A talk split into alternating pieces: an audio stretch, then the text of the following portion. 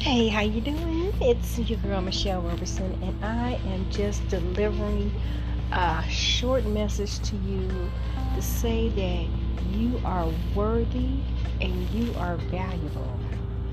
And I just want to say this about unconditional self acceptance, which can sometimes, um, coming from me, can be a tongue twister. So y'all bear with me, okay? Unconditional self acceptance is understanding that you are separate from your actions and your qualities, okay? You accept that you may have made mistakes and that you have flaws. But guess what? You don't let them define who you are. You don't do that. There is so much in you that you don't even know about. So it's time to speak that life to yourself. And always start your phrase off with I am, with whatever positivity you want to put behind that I am.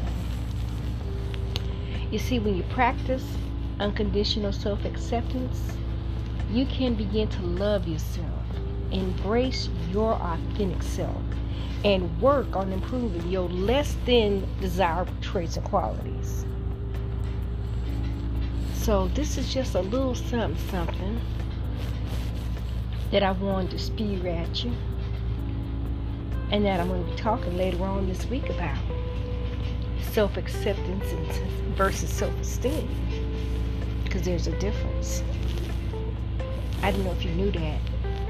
I didn't know that until I started doing research on it. And I was like, oh, wow, okay. It's one of those moments. So, you have an amazing evening tonight. I hope you rest well. I hope the angels come down and comfort you. And the Lord is always smiling down on you. So you pick your head up. You ain't in this alone. It's a journey. But it's a journey not for the weak. It's a journey for the strong unconditional self acceptance. Talk to you soon.